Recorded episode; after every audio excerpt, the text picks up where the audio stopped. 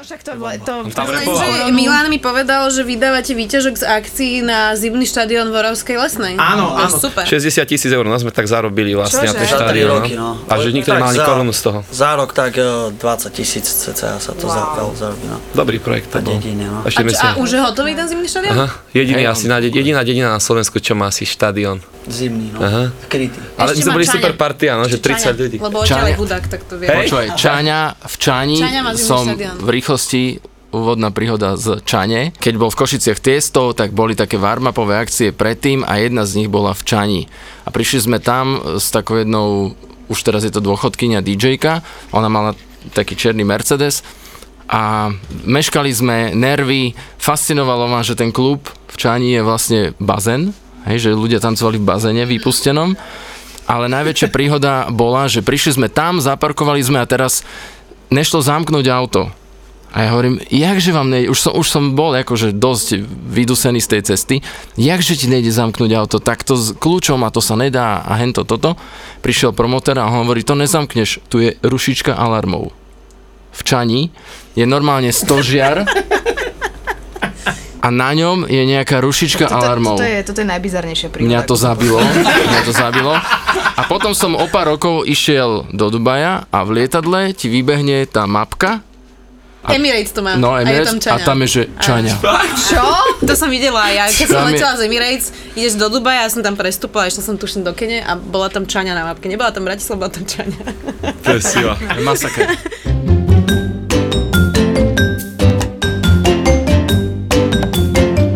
Štvorici na Pambici.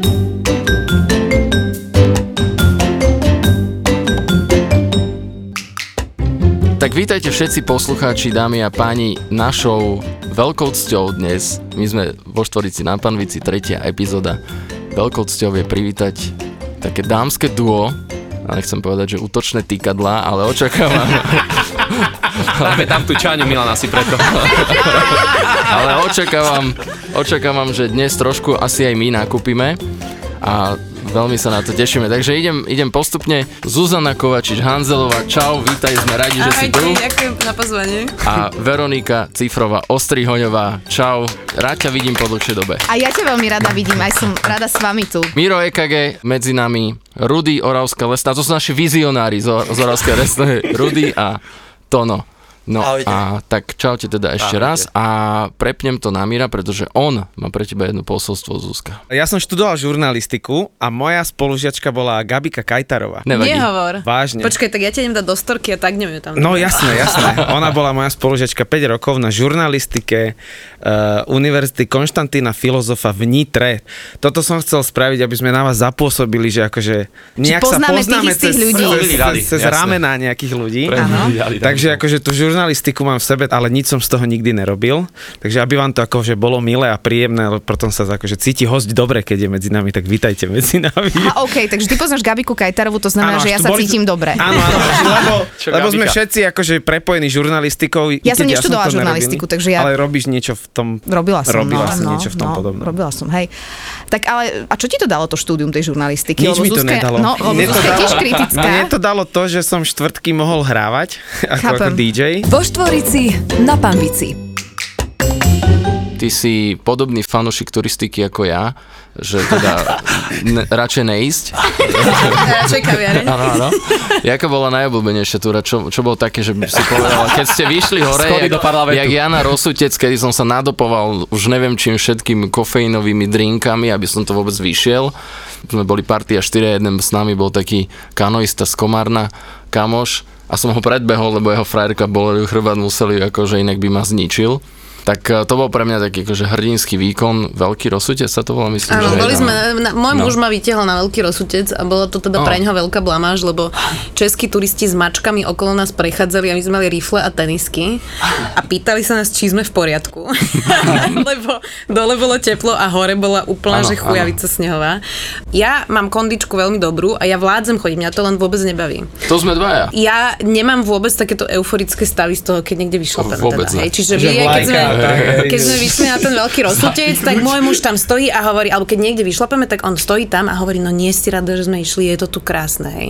A teraz, že áno, je tu krásne, ale ja rovnako by som bola šťastná v tej kaviarni. Hej. hej. Ja mám A- podobnú manželku, voda. ale že, Ona je tiež ale že vieš čo, musím ti povedať, že my uh, naj, najkrajšie zážitky z týchto vecí máme eh, z, z dovoleniek, hej, že, že, že boli sme napríklad 3 dní v džungli, v Indonézii, kde sme vlastne pozorovali uh, orangutanov, ktorí divoko akože žijú v tom pralese a boli sme s takým guidom, ktorý sa volal John Kennedy ho nazvali rodičia John Kennedy. To bolo akože 3 dni šlapania s 10 kilovými ruksakmi, ktoré bolo naozaj, že veľmi to bolo s- strmé, akože naozaj, že hore, dole, hore, dole, strašne a ideš vlastne hlboko do džungle, komára, neviem čo, spali sme na zemi, v stanoch a tak, hej. A to napríklad bolo niečo, čo, čo vôbec som akože ne, nepindala na to, hej, že bol to zážitok, bolo to super a našlapali sme sa strašne veľa, hej. Ale ja, keď máme ísť niekam na víkend, ja neviem, že my ideme do Šťavnice na víkend a moja predstava víkendu v Šťavnici je, že pôjdeme ráno na kavičku, Do divnej pani. potom sa niekde prejdeme s hej. obsičkom, najlepšie po rovine, a potom sa vrátime do tej kaviarne. Alebo na schody, tam to strašne. Najlepšie poroviť, jaký dodatok. potom, potom, eh, potom sa niekde najeme a potom si prečítame knižku a večer si pojeme sadnúť niekde akože na dva vínka. Toto je moja ideálna predstava. Akože Áno, áno, ja mám doma podobnú srnku ako ty, teda tvojho manžela, tak ja mám doma pani manželku a ona je presne tento typ. Ona je hoci kedy cez víkend, keď ideme k svokre, tak ona s Zbehne do kamošom... Kežmarku a naspäť. No ona, ona tam ide a mne ne, nechá, však malú nechá mne a svokre a ona so susedom idú tam niekde do nejakého kopca, dojdú o 3 hodiny a on, to je z nej príde úplne iný človek. Mm. Ona naša prvá taká, akože prvý výlet do Tatier, kedy som si ja ešte, akože som bol aktívny a teda som aj teraz, ale tak inak. To však budeme strihať. Nestrihajte, čo si. No a ona, že však ideme len niekde tu na ten hrebienok a vrátili sme sa po 9 hodinách. Takže vtedy som jej povedal, Ale vieš, čo že... teraz dala fú, Lovničák. Áno, ja som, ja som tým Miško Kovačič a teda tvoja pani manželka, takže ja... Ja som videla váš a ja sa na to Ako teším. Bol to veľký zážitok, áno, bol to veľký zážitok, To ale chodí s guidom? To ide s guidom, či ide Áno, sa? S áno, niekým, mali, že? mali mali sme. polky, do polky sa dá ísť pešo a potom e, ide lanovka, nie? Ale si celé My asi. sme, išli, my sme išli pešo, ale nešli sme úplne z dola, išli sme mm, od nejakého bodu, že raz, išli sme nejakou lanovkou, lebo sme nemali toľko času, ale ja, áno, ja, ja som ten človek, že vidím hore a mám pocit, že super, ale to, ten lomničak bol náročný, lebo ja som sa bála ísť dole, to tam naozaj je to už také akože náročnejšie, divočina. sa, trošku pršalo, takže to som mala naozaj, že strach. Ale ako som rada, že som išla, lebo presne sme zišli dole a môj otec, čo chodí po horách a môj muž a ten vodca všetci, že no, keď to bolo super a ja, že o 3 hodiny vám poviem, že to bolo super, teraz ešte spracovávam, že akože, že som vôbec dole, ale tak mňa to teší, no mňa to baví. Že či cítite tu vlastne nejakú takú svoju rolu v tej akože našej spoločnosti a ten váš odkaz, ktorý máte v niektorých svojich veciach. Asi, asi je to také nadnesené to takto povedať, že máš nejaký odkaz a nejakú rolu, ale už podľa mňa každý, kto má nejak, nejaké publikum aj na tom Instagrame, dajme tomu, tak by si mal uvedomiť, že čokoľvek na ten Instagram dá, tak, tak má vplyv. A, a to si ja uvedomujem, že veľmi rozmýšľam a čím je tých ľudí viac, tak tým viac rozmýšľam, či aj tento vtip niekto pochopí a, a či toto tam môžem dať alebo nie už prechádzam oveľa väčšou cenzúrou, ako som prechádzala zo začiatku, lebo si uvedomujem, ako niekedy úplná hlúposť vie byť pochopená úplne inak a ne, nevedela by som si sama odpustiť sebe, keby niekto urobil niečo zlé na základe toho, že ja som to robila. Ja napríklad som citlivá na to, keď niekto šoferuje a, a nakrúca. A, a teda hovorím to úplne bez, bez týrania, robí to aj môj manžel. Vždy mu vynadám, vždy sa kvôli tomu pohádame. Hovorím mu, a ty to ešte dáš na ten Instagram, máš tam veľa ľudí, tým pádom to bude niekto považovať možno za normálne a to nie je dobre. Takže ja si takéto drobnosti uvedomujem, ale inak ako nejaký svoj vplyv a odkaz, to na to sú asi múdrejší ľudia ako ja.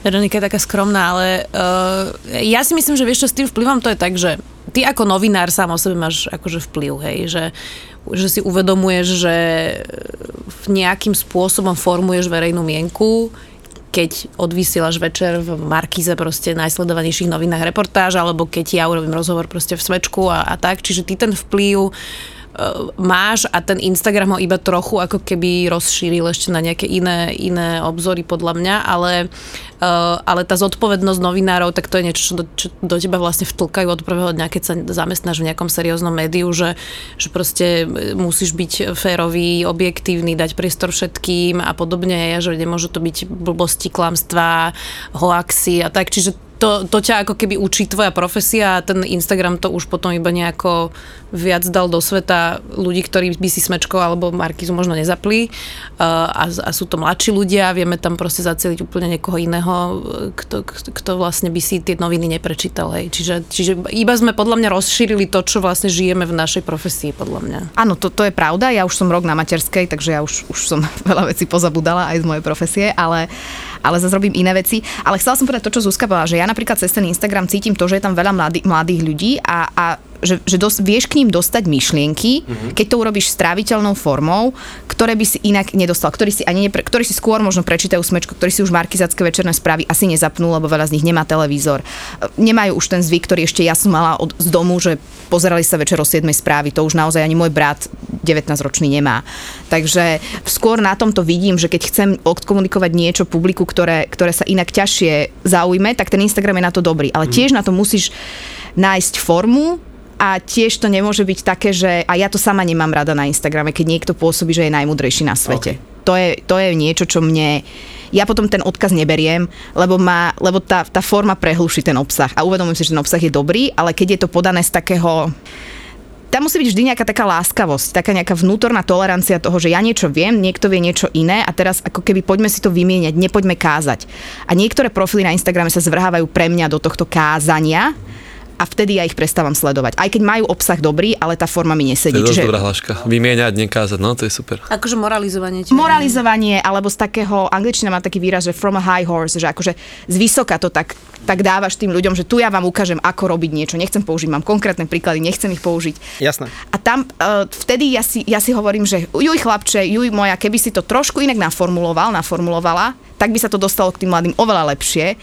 Ako také, no ani na tom Instagrame netreba byť proste za najmudrejšieho. Novinár nikdy nemá byť ten akože najmudrejší a, a, a kázať, má si počúvať rôznych ľudí a, a urobiť z toho nejaký výcud presne s veľkým vplyvom, pretože vždy máš ten vplyv, keď, keď dávaš niečo medzi ľudí. A to isté sa dá preniesť na tie sociálne siete, že je super, že tam veľa ľudí si podľa mňa v poslednej dobe hľadá obsah a že ten obsah šíri. Ale treba ešte zapracovať pre mňa na tej forme, ako ten obsah šírime aj na tom Instagrame. To sa mi páči. To Ty bolo kokso. silné. Nemám pocit, ale okej. Super to bolo, zaseklo nás. som vydal aj osobité. Jaké ticho to ostalo, čo? Inak to, hej, to je také zaujímavé, že ma niekto počúva, že to má 10-mesačnú dceru a tam ma veľmi nepočúva ani môj muž. Hej, takže... to poznám, to som už No. niekde som to videl. No. Dám na teba ešte, Veronika, ja som si ťa celú noc googlil. Aj, aj. Ty si začala v Markize v roku 2013 a dostala si sa tam formou castingu, že aké to bolo? Vtedy to bol bežný casting, to bolo, ja som bola na Vianočnom večierku, dozvedela som sa od Pála Bruchalu, že robia veľký casting na, na redaktorov a, a tak som išla, viem, že to boli nejaké vedomostné otázky, viem, že sa ma môj šéf, už v tom prvom alebo druhom kole so mnou robil môj šéf nejaký rozhovor, aj s takou trojčlenou ešte inou porotou. A pýtal sa ma, či viem po anglicky, to si pamätám. A ja som mu povedala, že veď som študovala v New Yorku, že viem. A on že, no tak nám to ukážte.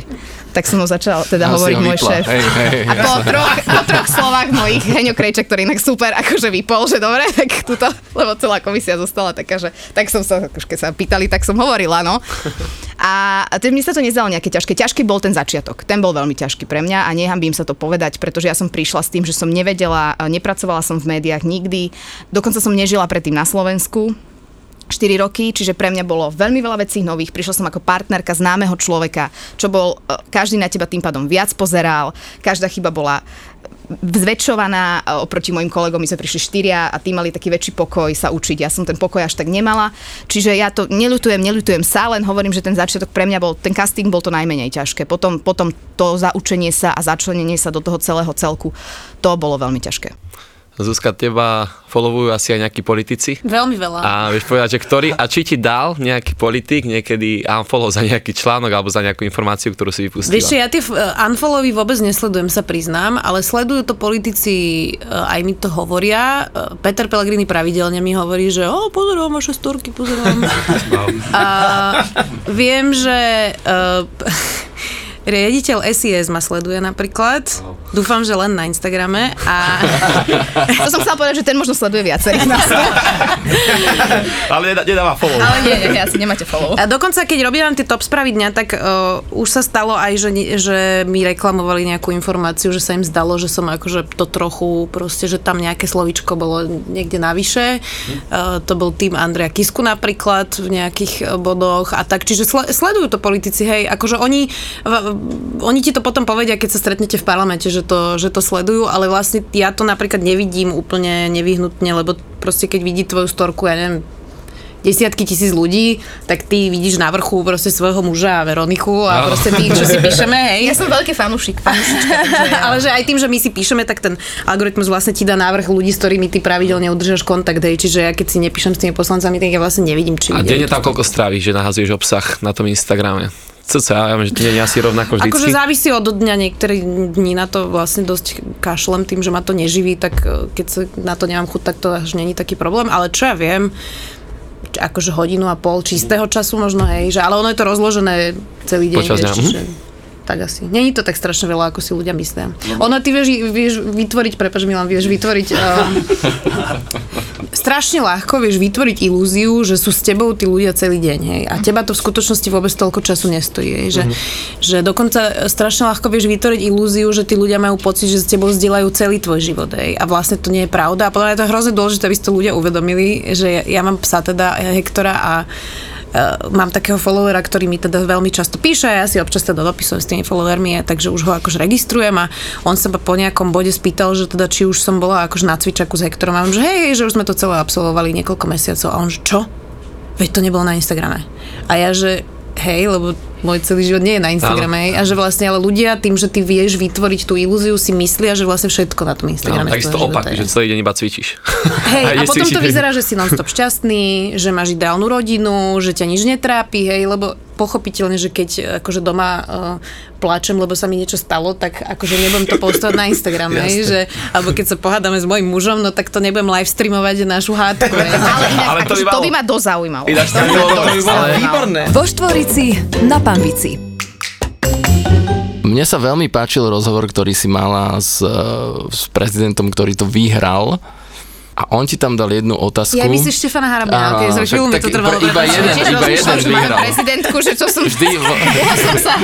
Som asi kojila veľa, alebo čo, že som iba jeden vyhral, prezident stále Áno, iba iba jeden. jeden vyhral. No a on, ten rozhovor celkovo bol pred tými prezidentskými voľbami taký akože celkom hustý by som povedal, ale pri jednej takej intimnej otázke, ktorú ti on dal, ja som na tebe nespozoroval žiadnu reakciu, že by to s tebou zamávalo, ale myslím si, že keby tam není kamera, tak mu jednu asi aj pustíš. Nie, čo čo nie. tam vtedy sa odohralo v tebe? E, Ty narážaš na to, že ja som sa ho pýtala na dva roky jeho príjmov, ktoré on ako sudca najvyššieho súdu nevedel vysvetliť. A to vyzeralo naozaj podľa toho, čo on odovzdal ako svoje majetkové priznanie, že žil, ja neviem, či zo 700 eur celý rok a ešte stihol ušetriť asi 20 tisíc eur. Áno, áno, áno. Uh, čiže proste ono, keď sa na to človek pozrie, tak proste to nedáva žiadny zmysel, takže sme sa tomu venovali a vieš čo, no, pozri sa, je, my všetci robíme so Štefanom Harabinom už roky, teraz už našťastie nie, ale robili sme s ním roky. Robili sme s ním roky, keď bol naozaj skutočne mocný muž, lebo teraz podľa mňa je hrozne dôležité, som to minula niekomu hovorila, Zu- Zuzane Vienk som to hovorila, že, lebo Zuzana Vienk tiež má s ním teda bohaté skúsenosti, uh, že dnes ľuďom Štefan Harabin príde ako taký smiešný detko. Áno, áno, áno. akože komická postava, ale Štefan Harabin bol naozaj mocný a nebezpečný muž a bolo to s ním extrémne nepríjemné každý krát, keď bol ešte minister a potom keď bol predseda uh, Najvyššieho súdu, ale aj súdnej rady, tak uh, to vždy bolo naozaj extrémne nepríjemné. Čiže ja keď som sa chystala na ten rozhovor, ja som neočakávala nič príjemné. Bola som veľmi dobre pripravená na ten rozhovor, naozaj, že asi, ja neviem, či 18 hodín možno čistého času som fakt sedela na riti a proste sa akože prichystala naozaj. Čiže bola som dobre pripravená a, a očakávala som všeličo. Priznám sa, že toto úplne som neočakávala, že sa ma bude pýtať, že koľkokrát som mala sex v roku 2012. Král. to mi nenapadlo. Ale e, vieš čo, so mnou to nič, e, nič neurobilo, akože úprimne. Bol tam iný moment, ktorý si nikto nevšimol, ktorý so mnou urobil, že on predtým, než toto začalo, táto sekvencia, tak už neviem pri akej otázke to bolo, ale on sa ku mne naklonil a vyzeralo, že sa ide chytiť môjho kolena. Á, hej. A ja som mala v ruke pero a on sa chytil toho pera. vieš, tak to bolo, že Energia prešla Zuzie. neprešlo, ale že to ma myklo, lebo som rozmýšľala, že čo by som urobila, keby sa ma chytil, hej. Uh, že to by som nejako zareagovať musela, lebo to už je proste niečo, čo je podľa mňa naozaj za hranicou. Tak to bol taký moment, keď ma myklo. Ale potom pri tom to ma, ma nemyklo, tak ja neviem, už človek za tie roky zažil všelijaké bizarné situácie. Toto bola jedna z najbizarnejších, priznávam, ale ale ja neviem, mne už, sa, mne už sa stalo, že Peter Kažimír, keď bol minister financí, tak vedel, že som bola mesiac na dovolenke a dala som mu na vláde nejakú otázku, keď sme sa vrátili a on sa na mňa otočil a povedal, že no tak podľa tejto otázky vy ste boli asi mesiac na dovolenke, že? Nezorientovaná. Čo? Hej, a že vie to, akože vieš, že ty zažívaš s tými politikmi situácie, keď oni, oni naozaj, že využijú každý moment, keď, eh, keď ti akože jednu vrátia späť. Čiže ne, nebolo to nejaké strašne vypeté a keď sa skončil ten rozhovor, tak akože nebolo tam priateľská atmosféra, ale viem, že on mal tuším švagra alebo koho k tomu viedol kampaň, tiež sa volal Harabin a a ten ešte utrusil nejakú sexistickú poznámku a na to môj kolega mu povedal, že teda my sa tu takto nerozprávame a potom sme si podali ruky a odišli. Čiže nebolo to, ne, nepredstavujte si to, že to je nejaký ring, kde akože sa vypnú kamery a Lebo ako to, sa tam ten, tento, hádka. tento rozhovor som ja videl niekoľkokrát, lebo mne je to, no, som nenačítal som to jednoducho. Ja na toto nadviažem, pretože mňa strašne fascinuje, že čo sa deje počas momentu, keď akože kvázi, dajme tomu, že idú titulky a ostane, že je po rozhovore, že to je totálna výmena názorov a keď zrazu ostane takéto ticho, že už di- divák vidí, že, vidí, že to končí, dvaja, vlastne ty ako moderátor a vlastne tvoj respondent sa začnete rozprávať po nejakom, akože, neviem, ťažkom rozhovore alebo mm. tak, že či sa mení téma, alebo ešte následne v štúdiu dorozprávate to, alebo musíte si povedať. Vieš čo, no kým si ešte v zábere, tak si poviete iba niečo také smoltovkové, hej. No a Ale čo, potom, či, to je nejaká postavíš, taká, či to je taká naučená diplomácia, áno, bolo to No, fajn. aký alebo- small talk, niečo také, že však bol to férové, neviem, čo si poviem, hej. Ale, um, ale akože sú momenty, keď potom debatujeme ďalej. Že napríklad ja som teraz mala Alojza Hlinu na rozhovor a to nebolo nepríjemné. Akože bol tam taký moment, kde proste bolo evidentné, že ja s ním vôbec nesúhlasím, kde mi začal hovoriť, že podľa neho rómske ženy si budú zámerne poškodzovať svoje plody, e, aby dostali 4000 eur, ktoré plánujú teda akože podľa toho nového zákona rozdávať. Hej. A to teda, myslím si, že viditeľne bolo vidno, akože hromia blesky z mojich očí a teda uh, už sa poznáme s Alojzom Hlinom nejaký piatok, čiže on videl, že teda sa asi nezhodneme na tom a sme o tom diskutovali, lenže potom ja už som, toto nebola nosná téma rozhovoru, tak sme prešli ďalej. Skončilo sa to a ešte sme si to akože vysvetľovali. A ja som mu hovorila, že proste absolútne s tým nesúhlasím a že, že teda myslím si, že to, to vôbec tak nie je, že, že ak aj nejakú takú ženu pozná, tak to vôbec neznamená, že 400 tisíc Rómov toto proste na Slovensku robí a to generalizovanie je hrozne nebezpečné a že, že proste to určite to už niekedy v živote urobila aj biela žena a nerozprávame teraz, že všetky biele ženy si idú poškodzovať plody, hej, čiže o tomto sme napríklad mali debatu, e, ale keď je veľmi nepríjemný rozhovor a naozaj je, že veľmi nepríjemný, tak väčšinou to skončí tak, že čím skôr akože sa rozídeme, aby sme to už nemuseli rozoberať. Ale ja si myslím, že to je o tom, vieš, že ja, ja mám napríklad takú ešte z, roboty situáciu, že ja som sa venovala zdravotníctvu ako redaktorka a, a stretávala som sa často s doktorkou, ktorá je hlavná odborníčka pre pediatriu. Dodnes je, videli ste ju aj v tom konzíliu uh, pána Matoviča. A jednoducho, veľakrát sme mali na vec, nie že iný názor, ale ona mala pocit, že tá reportáž proste bola akože niekde namierená proti tej myšlienke, ktorú ona, mm. ona propagovala. A jedna z posledných, predtým, než som išla na matersku, bola s ňou. Úplne možno predposledná a bolo to, o tom vtedy sa riešilo, že praktická sestra, proste dokola som to hrala a stále sme to robili a ona stále tvrdila, aký je to fantastický nápad a ty vždy do tej reportáže musíš dať aj niekoho, kto povie, že to nie je fantastický nápad, aby to bolo vyvážené, aby si ten divák vedel vybrať. A a veľa sme sa bavili aj akože off record o tom a proste ona sa snažila, aby som to videla z tej jej stránky. Ja som mala pocit, že to úplne možno tak nie je. A sme sa teda rozlúčili, odvysiela som tú reportáž. A narodila sa mi dcéra a volám mojej kolegyni, že, že nech mi dá číslo, lebo sa mi vymazalo, že, že by som chcela ju nahlásiť k tejto doktorke akože tejto pediatričke. OK. A to už teraz ja už nie som v marketingu, už to môžem povedať a nie je to žiadny konflikt záujmov, lebo proste viem, že to je dobrá doktorka. OK. A ja som tej doktorke zavolala a ona bola normálne, že dve minúty šokovaná. Ona, že tak ja som teraz normálne úplne, že ja som si myslela, že vy si o mne myslíte akože len to zlé a že jednoducho by ste, a vy mi zveríte svoje novonarodené dieťa do rúk, že naozaj. A ja hovorím, že pani doktorka, veď ste akože skvelá doktorka a ste hlavný odborník, tak ako... A, A ona, chodí- ona bola, chodíme tam, chodíme tam.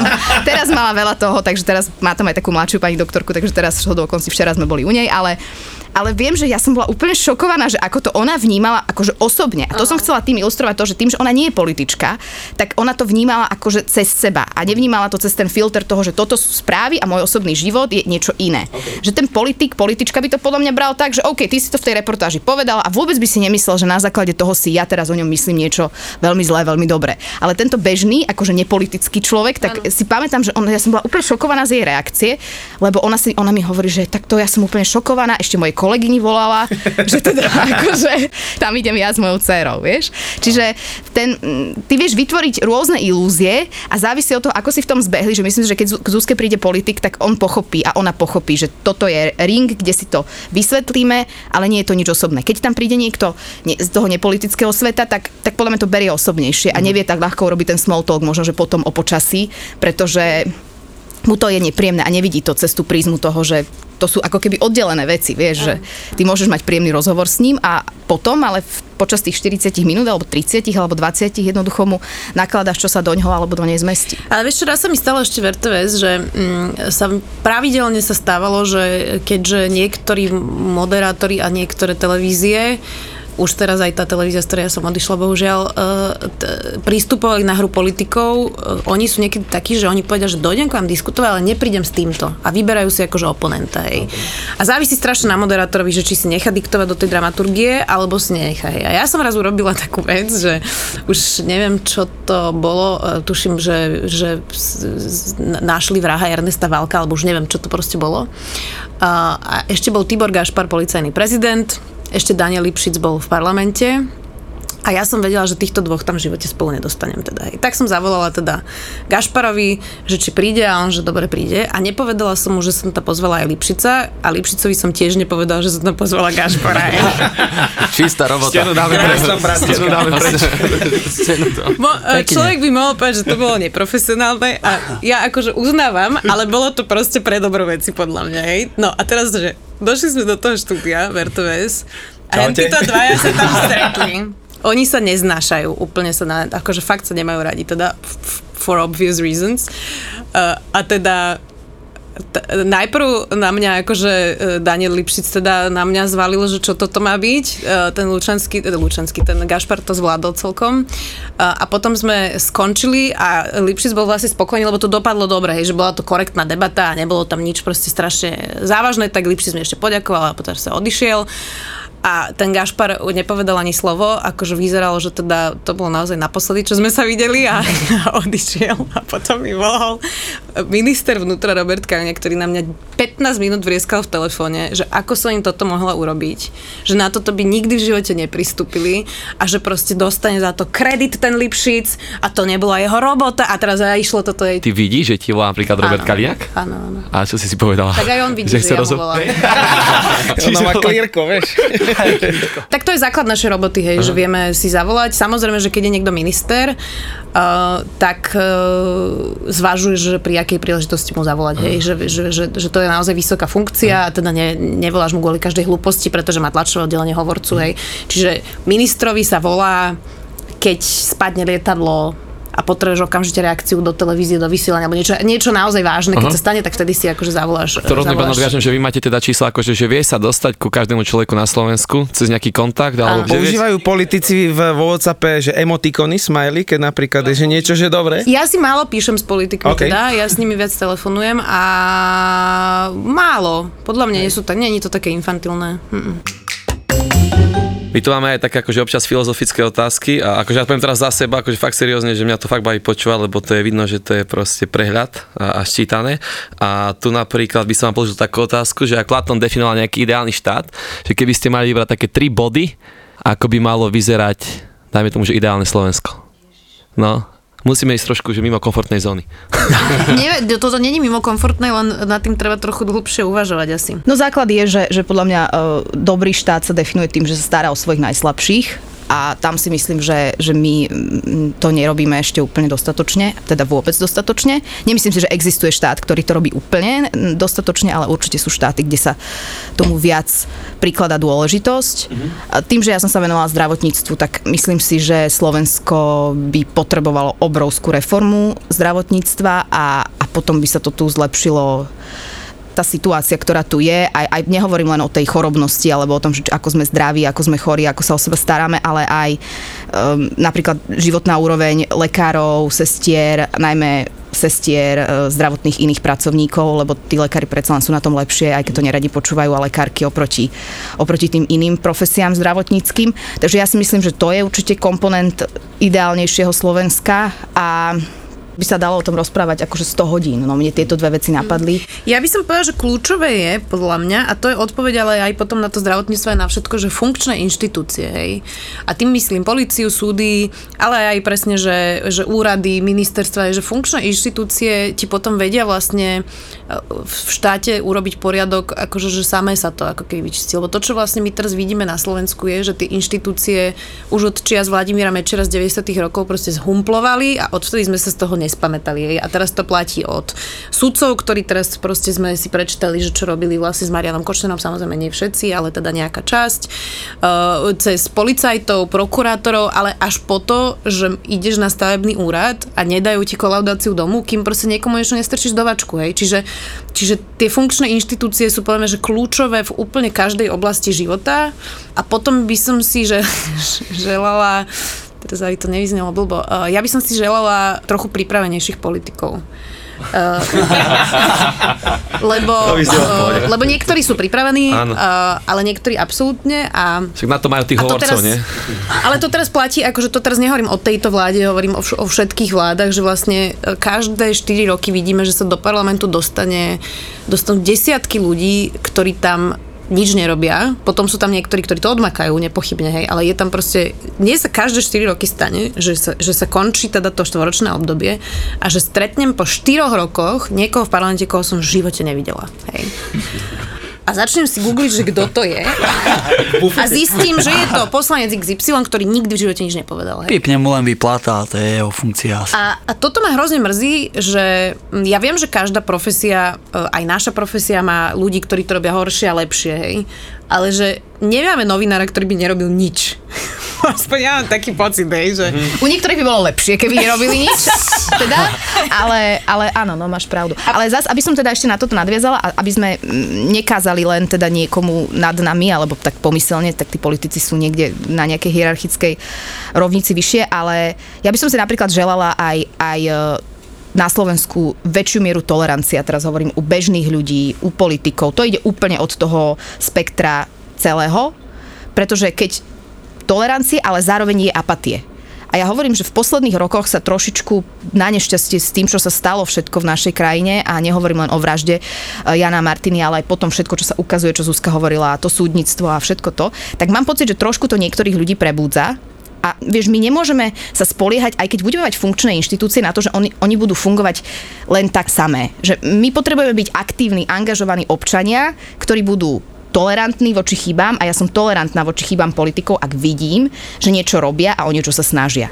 Nie som tolerantná presne k politikom a političkám, ktorí nerobia nič, respektíve u niektorých by bolo možno aj lepšie, keby nerobili nič, alebo robia niečo, čo je podľa mňa e, populisticky mierené proti niekomu a to ja netolerujem a tak to tolerovať netreba. Ale byť taký, akože mať takú veľkú mysel ako bežný občan a, a vedieť sa za seba postaviť, sledovať, čo sa deje, nebyť apatický, nepovedať si, že a vedia aj tak nič nezmením. Ja mám normálne známych, ktorí sa potom, ako sa zmenila táto vláda, a bola tá korona a všeli, čo sa riešilo, tak oni povedia, že oni sa vôbec nechcú baviť o politike že oni aj tak tým nič nezmeníme a im je z toho zlé a oni sa už, ne, oni už nepôjdu voliť a oni nebudú robiť. A to sú inteligentní ľudia. A ja hovorím, ale takto, keď to, takto bude reagovať viac ľudí, tak sme potom už úplne zle na tom.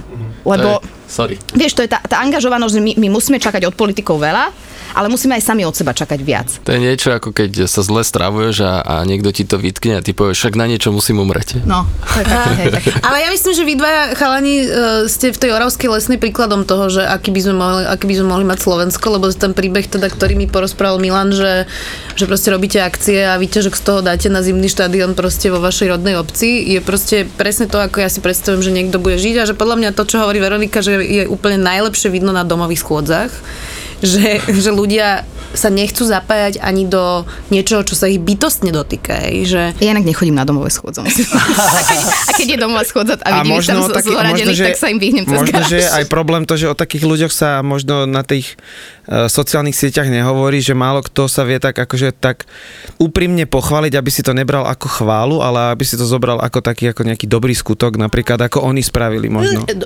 Dobre, dobre, ale zároveň by som to akože nepaušalizovala, lebo podľa mňa o chalanoch akože už, vie dosť, už, už som ich zachytila aj ja, hej, čiže proste... Wow. A, a to, Ale počkaj, to musím dať na mieru, že to nie sme my dvaja, to je komunita 40 ľudí. Jasné, jasné, štát ale že proste to vy tu sedíte dvaja teraz, Určite, určite, ale vieš, že, Vatikán. uh, že bohužiaľ, a toto je tá zlá stránka Instagramu, lebo sme tu hovorili o tom, že jak si tam vieš nájsť pekný obsah a že jak proste máš vplyv a treba nad tým rozmýšľať a neviem čo. A, a potom je zase úplne iná bublina, v ktorej proste evidentne nikto z nás nie je, kde sa, sa cení iba to, e, že prázdnota vlastne, hej, a že vlastne to je nejaká hodnota, že, že krása, oblečenie, drahé dovolenky a, a e, na kabriolete v Kalifornii proste každý, každý druhý mesiac a ideš si dať raňajky a aperol, hej, a že vlastne ja by som chcela, aby sme žili v spoločnosti, kde si e, ceníme 40 ľudí v Orovskej lesnej, ktorí toto robia a ja sa snažím v takej žiť, ale máme tu stále veľkú skupinu ľudí, pre ktorých hodnota je uh, a to je presne tá diskusia, ktorá je o Mariane Kočnerovi. Prečo bol Marian Kočner v smutánke proste? Lebo my máme nejakú takú zvláštnu uchylku na Slovensku, že ľudia si myslia, že peniaze sú úspech. Že si spájajú, že peniaze rovná sa úspech, hej. A nepochybne peniaze môžu byť v nejakej sfére ukazovateľom toho, že či si šikovný právnik, alebo či si šikovný riaditeľ nejakej firmy, hej.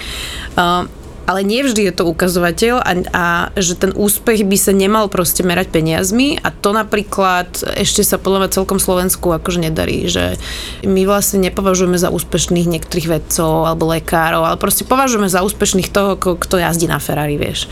A to trošku podľa mňa musíme akože svičnúť v hlavách, lebo, lebo kopec idiotov jazdí na Ferrari. A doma majú mikrovlnku na splatky. Inak toto je, toto je fenomén, ktorý ja sledujem. Ja, naozaj, ja poznám ľudí, čo majú že fakt drahé auto, A tankujú za 10. ale počúvaj, ale akože ja, ja to nesúdim, vieš, ale ja som tak pozastavím nad tým, že pre mňa je dôležité, že tie peniaze si nejak rozdeliť. Oni sú, oni sú v nejakej sfére samozrejme dôležité, nikto sa netvári, že nie sú, ale my vlastne so Zuzkou hovoríme o tom istom, len tak akože veľmi obšírne, ako my to rady robíme. že, že proste, uh, to je kliše, ale vždy treba začať od seba. Akože mm-hmm. treba začať od seba a ja, ja aj pred tými voľbami, keď mi ľudia hovorili na tom Instagrame, písali, že a koho mám voliť a nikto mi tam nesedí a neviem čo, ja hovorím, že vieš čo, že podľa mňa vybrať sa dá a tak ako ja, treba byť veľkorysý, ale zároveň ostražitý. A to je to, a, a veľkorysý a ostražitý a presne potom, keď si, keď si tieto v sebe veci živíš, tak si všimneš aj ľudí, ako sú vedci. Všimneš si aj ľudí, ako, ako ste vy, že 40 ľudí v Oravskej lesnej robí niečo super. A ide o to, aby sme sa my tak ako spoločnosť tak zvedomovali, že, že a je to aj naša úloha trošku, keď sme sa na začiatku rozprávali o tých sociálnych sieťach, tak, tak myslím si, že ten, kto tam má nejaké publikum, nie je to jeho povinnosť, ale je dobré, keď občas upozorní na niečo, na čo by sa inak možno, že na tom Instagrame neprišlo. Napríklad o to sa ja snažím, dlhšie sa to snažím robiť a neviem s akým úspechom, ale stáva sa mi, že mi povie niekto na ulici, alebo mi napíše, že vďaka tebe som zistil, že existuje občianske združenie XY, ja neviem, cesta von, alebo hoci kto, Liga proti rakovine, to je jedno. A začal som im posielať peniaze. Alebo že ja som sa napríklad dozvedela cez Zuzkin Instagram, že ja som dlhoročnou uh, podporovateľkou Dobrého aniela, ale nevedela som, že sa dá robiť, že na karte si dáš, že nastavíš si na, na kreditke, že ti odchádza nejaká časť z každej platby Tie, tie centy že sa ti dorovnajú, dorovnajú vlastne. sa ti a vieš, a to, a to som zistila cez jej Instastory. A hneď som si to spravila aj ja, vieš, a, a toto sú veci, ktoré, High five. ktoré proste, vieš, že, toto, ale, To dáme Krásne veci. ale nie, ale vieš, ale je to naozaj o tom, že ja som videla, že postovala Ľudka Kolesárova z Dobrého aniela nejaký príbeh o jednom chlapcovi a, a s- trošku sa pošíril po Instagrame a on sa chcel stretnúť so Sepa, ne, on miluje Separa, tak, nechcel sa s ním stretnúť, on miluje Separa. On chcel mikinu, On chcel mikinu Separa, lenže tá rodina e, je na tom finančne nie tak, že si môžu kúpiť mikinu od, od Separa a dokonca sa mu na ňu pozbierali, proste je to veľmi smutný príbeh, lebo mama je chorá, ale tak sa vyzbierali, ale ten kuriér ich nenašiel, tú mikinu zobral, ten chalan tú mikinu nemal. A ja som to videla a jediné, čo som urobila, som, som to dala na svoj Instagram a označila som tam Separa, ktorý ma sleduje. Do troch minút mi Separ volal a to ja stále hovorím, že môžu byť ľudia a viem, že vy ste mali nejaký konflikt, sú, sú ľudia rôzni, ale on zareagoval okamžite, okamžite a ten chalan dostal kopec vecí, povedal, že keď tam pôjde niekedy, že sa za ním zastaví. Jednoducho, že toto je tá sila toho Instagramu, tých sociálnych sietí a to je len o tom, že keď si vedomý a pozeráš sa tam a hľadaš tam iné veci ako Aperol, čo je super si niekedy dať Aperol, je, je to fajn, len ten balans by tam mal byť ako viac naklonený k tomu neaperolu. A preto podľa mňa, keď my aj sledujeme tie sociálne siete, my si ich tvoríme, my si pozeráme tých ľudí, nám sa tam ukazuje na základe toho, koho si my pozeráme. Čiže keď niekto sa stiažuje, že a ten Instagram je tak o ničom, veď to sú samé akože fotky holých báb, alebo to, to by sa možno skôr páčilo, takže to asi nie, ale tak ja hovorím, no tak sleduješ zle veci, lebo mne sa tam toto neukazuje. Takže to je taká, že byť proste ako človek, ako občan, angažovaný, voči sebe, zodpovedný, tolerantný a potom ale ostražitý voči tomu, čo sa deje. Podľa mňa také Slovensko by bolo pekné a, a verím, že sa tam dopracujeme, alebo že bude to čoraz lepšie. Veľmi pekne si to povedala. Na separa číslo nemám napríklad. Na separa nemáš, ja ti dám, keby si A chcela. máte áno. nejaký taký štát, že keby napríklad ste neboli na Slovensku, že je pre vás takým vzorovým? Že nie druhý štát, kde by ste sa presťahovali, keby to nemohlo byť Ja by Slovensko? som určite chcela ísť do Švedska kvôli tomu, a- ako tam funguje demokracia. Akože to je niečo, čo keby som ti mala na prvú že kam, tak... Švédsko, akože hm. A to- ty, to by som Ja súhlasím tie škandinávské krajiny určite, čo sa týka nejakých funkčných inštitúcií, funkčného nastavenia štátu tam. Ja mám rada Ameriku, ja by som si viem predstaviť žiť v Amerike, ale vôbec nie preto, že funguje ako dokonalý štát a teraz to tam už ide úplne do prčíc, takže myslím si, že to sa všetko zase, zase bude meniť. Ale to Švédsko je podľa mňa dobrou, dobrým Švedi sú príkladom. výborní hudobníci. Hej, hej, tam A odtiaľ oni sú ešte aj pekní ľudia inak. Majú také nadanie, že ja každého No, no. šveda aj DJ, čo poznám, to je...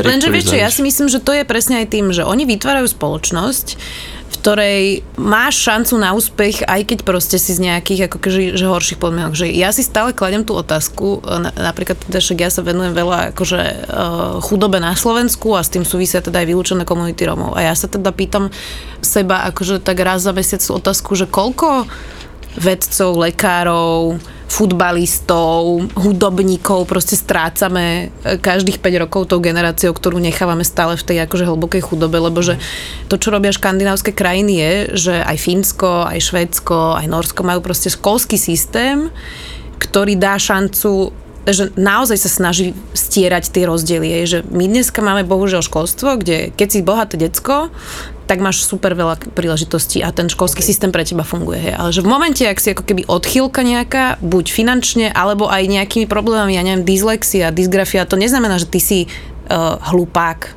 To je len, že máš nejaký problém a to škandinávske školstvo je také, že ti pomôže a napriek tomu problému ty vieš akože rozkvitnúť, hej. Mne sesternica žije vo Švedsku a to vidíš na hlúpostiach, ale to vidíš aj na vážnych veciach, že napríklad ten systém materskej, rodičovskej dovolenky, že ona sa so svojím mužom od začiatku, ako sa im narodil syn, strieda na materskej, alebo teda, že strieda sa tak, že jeden robí a druhý je so synom. Čiže ten jej, jej muž od úplného malička s tým malým deckom vedel byť a to sú zase investície do budúcnosti celej krajiny, lebo keď sa, vieš, keď sa bude vedieť aj ten muž postarať, tá žena možno, že raz bude úspešnejšia, tak ona môže robiť, alebo bude proste mať viac pracovných príležitostí. My si toto tak zadelíme, že žena je 3 roky doma s dieťaťom a keď nie je, tak vo veľa očiach je akože zlá a to už je druhá vec, ale dobre. A my prichádzame, to je to, čo Zuzka hovorí, že my tým, že tu nemáme nastavené rôzne veci, že nevidíme tú väčšiu víziu, tak sami seba ochudobňujeme. Keď bude vylúčeným komunitám lepšie, tak nám všetkým bude lepšie. Len to my sa tak ako keby rozdeľujeme na také tábory, že to, to, tí sú na materskej, tí sú Rómovia, tí sú takí a nevidíme také nejaké miešanie tých vecí. Ale vieš, keď už by sme nechceli hovoriť o Romoch, lebo to často ľudí, akože to je proste pre nich red Je to, flag je a to, že áno, akože to. okamžite vypnú rácio a začnú ti rozprávať, že čo oni všetko zažili, hej. Uh, a je to proste iracionálna hysterická debata, tak si zoberme, že dobre, tak sa nebáme o Romoch, tak sa poďme baviť o zdravotne znevýhodnených ľuďoch, hej. Že, že teraz sa dostal do parlamentu Dominik Drdul, s ktorým aj ja aj Verča sme robili už separátne teda rozhovor. Je to chlapec na vozičku, ktorý mal uh, ráštep chrbtice, tuším, a ešte aj niečo na mozgu. Ja si ho pamätám. Hej, A on študuje právo, je proste teraz, e, naposledy som sa hovoril, my tuším, že v štvrtom ročníku, že ide do piatého e, a že vlastne spravil, e, lebo mal zdravotné problémy, tak dva semestre spravil počas jedného, je super bystrý, naozaj mu to veľmi myslí, ale že jemu sa to podarilo napriek tomuto štátu, mm. nie vďaka nemu, hej. Že vlastne tento štát, keď si na vozičku, tak v podstate to, čo urobí je, že buď doma, hlavne nech sa s tebou nemusíme zaoberať, a nech ťa nikto nevidíme, vieš. A teraz, že potom prídeš do Spojených štátov alebo do Škandinávie a zrazu vidíš, že oni tam majú hrozne veľa handicapovaných ľudí.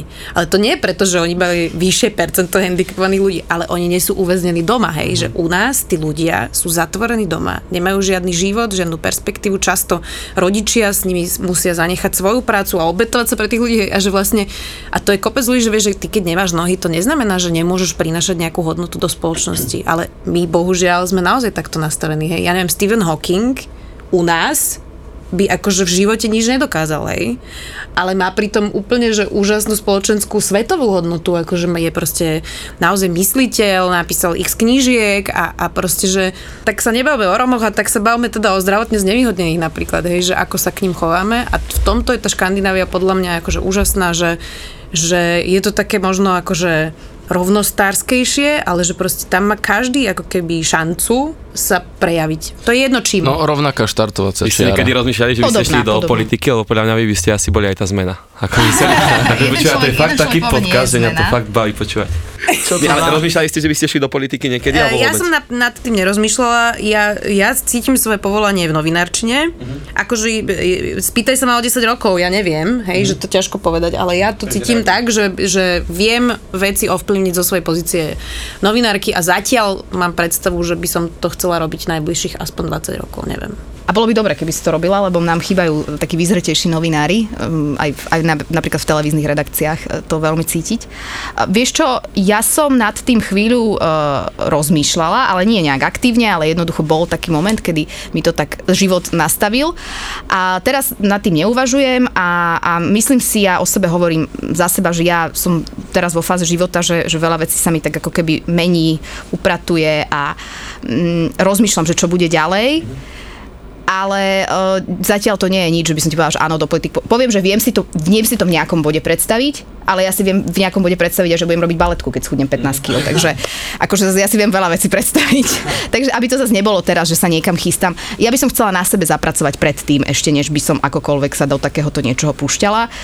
Ale myslím si, že ktokoľvek z toho nášho okolia, kto vy by ste mohli ísť do politiky, lebo vy ste vo svojej vlastnej komunite napríklad dosiahli to, že ste urobili, vyzbierali ste sa na ten štadión, že jednoducho to sú veci, ktoré ťa kvalifikujú. Ty nemusíš mať 12 vysokých škôl, ty proste musíš dobre niečo vedieť, niečo si naštudovať, ale musíš mať záujem robiť dobré veci. Motiváciu. Ale vieš, napríklad my to A- tiež tak berieme presne, že to vieš ovplyvniť na regionálnej úrovni, lebo tam máš svoju No tam to komunitu. krásne vidíš. No a radšej v malom veľké ako vo veľkom a nič obecne. Hej, ale vieš, pozri sa, že, že štát potrebuje aj ľudí v regiónoch a potom potrebuje aj ľudí vo vysokej politike. Hej. A podľa mňa tá, ten úplne najlepší spôsob pre politika je, keď si prejde od spodného levelu povrchný, hej, že si starosta alebo primátor a, potom, a v mestskom zastupiteľstve a potom pôjdeš ako keby vyššie, lebo už máš odskúšané presne, že v malom a potom môžeš začať rozmýšľať akože vo väčšom. No tak u nás bohužiaľ sa dostávajú do parlamentu ľudia, ktorí No ja som úplne šokovaná. Ja som presne ako si hovorila, ja som si minule pozerala, kto vlastne bol za zvolený, že všetky aj s fotkami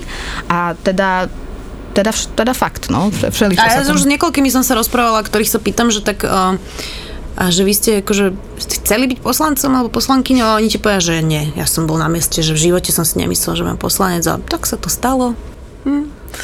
Potom to aj tak vypadá. Super. Hej, no, akože, že, vieš, a že ja si to tak predstavujem, že, že, by, že by si sa na to akože aj nejako pripravoval, vieš, že, že je to niečo, čo chceš dosiahnuť, na čom robíš. budeš mať nejakú svoju agendu, ktorej sa napríklad, keď sa, ak Áno. sa tam dostaneš, budeš venovať. Čiže preto to je otázka, že ísť do politiky, OK, vieš si veľa vecí predstaviť, ale, ale myslím si, že musí tam byť nejaký základ, ktorý ja si myslím, že ja nemám ešte natoľko vybudovaný, aby som aby som to vedela robiť tak, ako by som ja chcela to robiť. Mm. No pozri napríklad, Zuzi, ty sa pripravuješ na rozhovor 18 hodín, hej, a myslíš, že politik sa rovnako pripravuje na...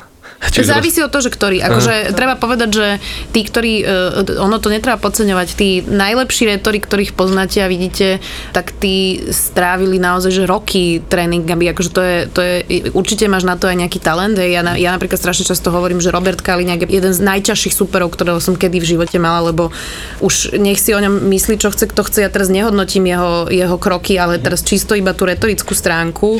To je tak talentovaný človek na diskusia a retoriku. Je, je bystrý, veľmi rýchlo mu to myslí, je vy- vytrenovaný, presne vieš, čo povedať a keď ti niečo nechce povedať, tak hodinu a pol sa ho môžeš jednu otázku pýtať a on ti na ňu proste neodpovie. Hej. A že to vždy bolo také, akože naozaj, že kto z koho a nikto nikdy nevyhral, ale niekedy sme uhrali remizu, hej. A vtedy človek odchádzal spokojný. A, hokej. a to nie je tak, že on by sa na to nechystal, on sa tak narodil. Ani Ivan Mikloš sa nenarodil ako Ivan Mikloš. Výborne to bolo vidno, inak neviem, či ste videli Daniela Lipšica. Daniel Lipšic má dvojčku svojho brata, ktorý žije, tuším, v Holandsku. A Zlatica Puškarová mala teraz ako lekára On je kardiolog, tuším. Uh, ako lekára ho mala, uh, mala cez, cez Skype v, v relácii o tej korone. A ja som napríklad bola jedna z mala, ktorá vedela, že Daniel Lipšic má dvojčku, lebo mi to niekedy v živote Daniel Lipšic hovoril. Ak ste videli tú reláciu, tak tam presne bolo vidno, že ako sa politik akože posunie. Že evidentne teda sú identické dvojičky, bol to taký mindfuck vlastne, že kúkaš, že tam rozpráva niekto lekár, ale je to Daniel Lipšic a nevieš prečo rozpráva ako kardiolog. Ale takže sa aj podobajú, hej, že... Áno, áno, oni sú Identicky. Identické dvojčky. Identické To dvojičky som nevedel. To je twinsky. úplne rovnako vyzerajú. On asi nevedel, on si ho aj stretol párkrát. A myslel si, to je Daniel. Čau, Dano. Zdraví, A ty sa čudoval, čo ti neodpovedal. No a teraz vidíš tam toho, tú identickú dvojičku Daniela Lipšica a teraz evidentne mali vo vienku, že sú dobrí retori, hej. Tam si videl, že to bol nevytrenovaný Daniel Lipšic a my už poznáme vytrenovaného Daniela Lipšica, hej. Jednak ostrelaného dlhými rokmi v politike, ale Daniel Lipšic napríklad, uh, aspoň z toho, čo sa teda v zákulisí rozpráva, tak proste prešiel tréningami akože toho amerického štýlu politiky a on čo povie, tak to je veta, ktorú vieš strihnúť do reportáže, hej. Že on proste má taký ten obamovský štýl rozprávania a aj dneska to vidno na tých súdoch, že on vyjde von a on proste čo statement, tak to si vieš takto in, out a strčíš to do reportáže, hej.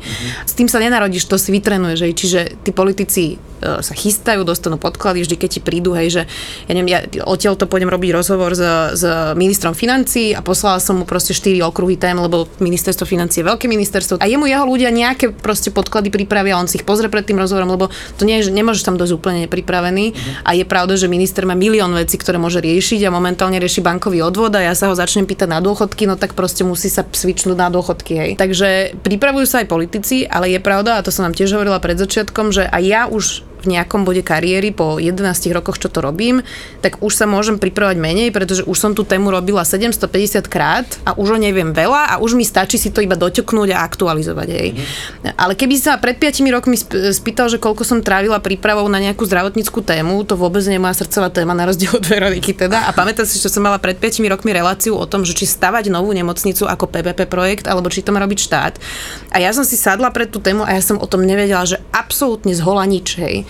Čiže pred 5 rokmi som nad tým strávila 7 hodín, ale dneska už by som nad tým strávila 2 hodiny. Čiže tak je to aj s politikmi. To je o tom, že keď si politik, politička, ktorý chce niečo robiť, tak proste musí makať, musí sa vedieť pripravovať. Nemôže to byť len to, čo my vidíme už ako výsledok. Výsledok. Sú takí a sú také političky na Slovensku, alebo boli, ale stále je to také, že no, do, dostal som sa náhodou do parlamentu. No, tak. Ale aj keď si sa tam to náhodou dostal, alebo dostala, tak tak stále môžeš tu chytiť tú šancu že si sadnúť si s týmom ľudí, lebo naozaj v Amerike, ja to poznám trošku z takého iného uhla, že tam, keď ideš kandidovať na, na akúkoľvek už vyššiu funkciu ako proste riaditeľ družiny, tak tam sa robí veľká príprava, tam sa robia tréningy rečí, debaty, jednoducho, aby tí ľudia neboli až tak zaskočení, keď sa niečo stane. U nás ešte stále ide, niektorí ľudia majú pocit, že tak to ide akože tak samospádom, a ono to tým samospádom nejde, Áno. respektíve ide, ale vidíme ako Že to treba odmakať, no. Treba to odmakať, ako všetko v živote proste treba odmakať. Ja napríklad stále hovorím, že mám už dceru a ak bude ochotná, tak ja by som veľmi chcela, aby chodila na debatný krúžok. Lebo chalani a babi, čo, čo prešli tým debatným krúžkom, už vidí, že tá debata s nimi je dobrá a to je zaujímavé chodiť, to je proste rozprávaš sa, učia ťa nejaké techniky, učia ťa sa postaviť pred ľudí a vedieť, vedieť niečo povedať, v čom my Slováci tiež sme takí, ako keby hambím sa a nechcem a tak, že, že sú národy, ktoré sú také podľa mňa otvorenejšie. V tomto my sme takí, že radšej ticho, ale na všetkom sa dá robiť, no len musíš chcieť robiť. Dojdi niekedy na žurku a uvidíš tých exhibicionistov. Tak to verím, ale tak po flaši tvrdého je každý Ale exhibicionista. mňa, môže- napadla jedna e, celkom pre mňa teda veľmi vtipná príhoda, jak si povedala slovo kardiolog, lebo Rytmusov DJ Anis, stretli sme sa na jednej Beany a on mi hovorí, no čo starý, ty ešte hráš, som ťa pol roka nevidel a ja tak, že hej, hej, že občas hej, a on pozrel na hodinky, to bolo v týždni a hovorí, kurva, o 6 mám plnú ambulanciu pacientov, vieš, ja som kardiolog. Hotovo, zlomil ma. Vo Štvorici na Pambici. No ja mám ten challenge, No, no, konečne. no, no, Moja poď. príprava.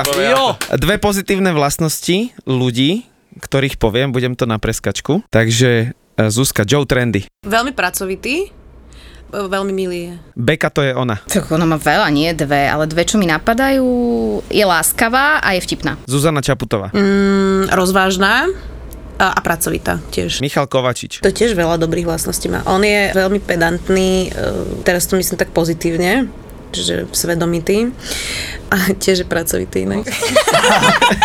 Dajme, že pracovitý, dáme ako taký, že... Je taký racionálny, by som povedala. To si dobre vystiela, to by som aj povedala na Miša. Že rád Fero Joke. láskavý, obrovský láskavý človek a, a talentovaný podľa mňa. Igor Matovič. Veľmi dobrý marketér a on je inak veľmi príjemný človek na rozprávanie sa. No a posledné, tvoja dcera Sara. Je, veľa sa smeje, to mám rada na ľuďoch. Zatiaľ má 10 mesiacov, ale vidno, že si s ňou užijeme. No, je taká šibalka. Je taká, má už teraz svoju hlavu a, a to sa mi páči. Ešte Že... môžeš aj seba pochváliť, že je dobre vychovaná, nie? Ešte by som nepovedala úplne, že vychovaná. Tam ešte máme dlhú cestu pred sebou, ale, ale myslím si, že zatiaľ sa javí, že má z nás dvoch to lepšie. Uvidíme, ako sa to bude vyvíjať. Dámy, pre mňa obrovský zážitok tento rozhovor. Inšpirácia. A totálna inšpirácia a chceme vám veľmi pekne poďakovať za ani neviem, Ja koľko som to zmenil bolo, tri viac ako názory, hodinu svoje, ja som tri svoje životné názory normálne zmenil. Úplne, Úplne, úplne, úplne. Ale aj Bol to normálne fakt jeden z najlepších rozhovorov a som rád, že som ho absolvoval, pretože to bol naozaj obrovské. Tento Ďakujeme veľmi podcast pekne. bol fakt školenie, že ako by malo vyzerať lepšie Slovensko. Ste veľmi milí.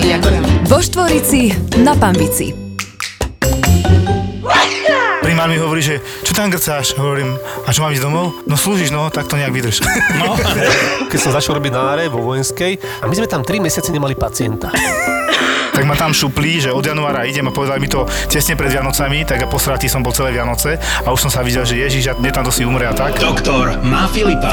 Ja som doktor, Ja som sestra, brat, budem si hovoriť brat, je lepšie asi. ale menom si Filip. Tak, doktor má Filipa. Co nevieš, ty už to vieš. Možno lepšie by bolo povedané, že doktor mal Filipa, lebo nespolupracujeme toľko, ako kedysi. A bolo to zlaté náhodou, ja si to dobre pamätám. No my sme boli niekedy aj neredené strely troška, že tam. Doktor má Filipa. To sú skutočné príbehy z nemocnice. Z nemocnice. Doktor sa opýtal, čo je a ona, pán doktor, dajte mi magnésko do zadku, poprosím, almirál, ale vyberete bolesti. mne to nevadí. To nevadí. Ak ste radi pozerali kliniku Grace, pohotovosť doktora Hausa alebo nemocnicu na okraji mesta, tento podcast budete milovať. Ja ten defibrilátor, potom tá brašňa, doktorka akože iba opätky a fulendoskop, hej. A došli sme tam, teda zložil som to ruky takto. Triaška, hej. Rýchlo, natiahnite lieky, ja rozklepaný, nedodýchaný, nie? Doktor má Filipa.